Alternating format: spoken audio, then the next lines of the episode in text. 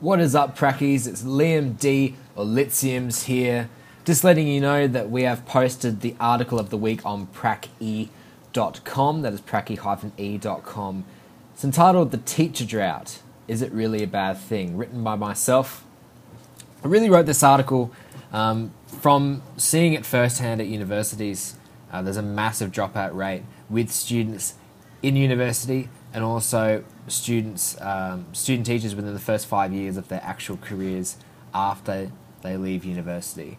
Um, a lot of units I see at university are making a big deal out of this, and I know universities and schools are scratching their heads about what to do about this. So, this article really delves into that. It really talks about whether this is something uh, to be worried about. When I stumbled half asleep into my morning lecture, I could have easily been mistaken as one of the library gremlins that always arrive at least an hour early to all of their classes. The university's largest lecture hall that lay before me was barren and empty, except for a depressed looking lecturer praying for just one more student to walk in. It's unfortunately a familiar story. Australia is in the midst of a teacher drought. According to the Bureau of Statistics, nearly 60% of all teachers in Australia leave education within the first five years of their careers. The education faculty boasts one of the highest dropout rates, despite their courses being branded as some of the easiest.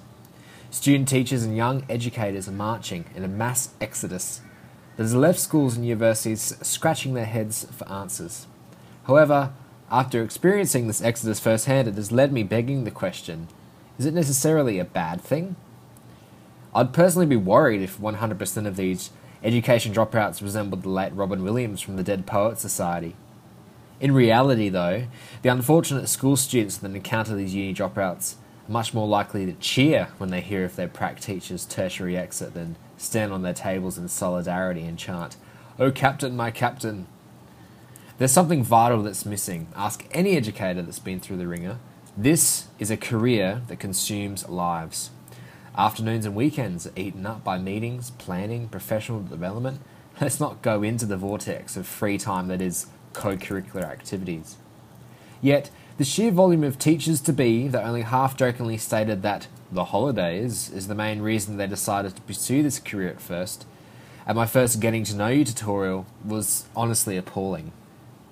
I believe the low intake score, which is currently an OP13 71 rank, disguises education as being easy. Many people make the mistake of believing OP is somehow related to difficulty, not demand. The world is demanding more quality teachers, not more lawyers and doctors. As Harper from the New York Times showed, there are now double the amount of law students than there are lawyers. Yet, education can barely get 40% of its national cohort to graduate. This quagmire is leading to a tertiary craving for quality educators, but an influx of students with no real passion or drive. These students are evidently only in teaching because they couldn't think of anything better to do or fancy themselves as being half good at long division in grade school. Naturally, when these students are hit with the harsh realities of practicum, the dropout rate is brutal, leaving only the fittest to survive. Personally, I've seen my cohort roughly half each time we return from our practical experience. Yet, when I notice that some of these familiar faces are no longer with us, I'm never surprised as to who decides that teaching is not for them. Is this a bad thing? I agree that more supportive tools need to be implemented to motivate young teachers. However, it's hard to argue with a system that is only leaving the best of the best. Finland, who has long been held as a national standard for education, believe that the ability to teach is something genetic, not learnt. This beats the Western philosophy of those who can do, those who cannot teach. Perhaps the question should not be about improving the tertiary system, which has been established to award the natural born teachers within their cohorts. The question should be about the educational culture within Australia. If being a teacher was a more respected profession, perhaps we would have a higher number of capable students choosing education rather than running off to yet be another lawyer or doctor.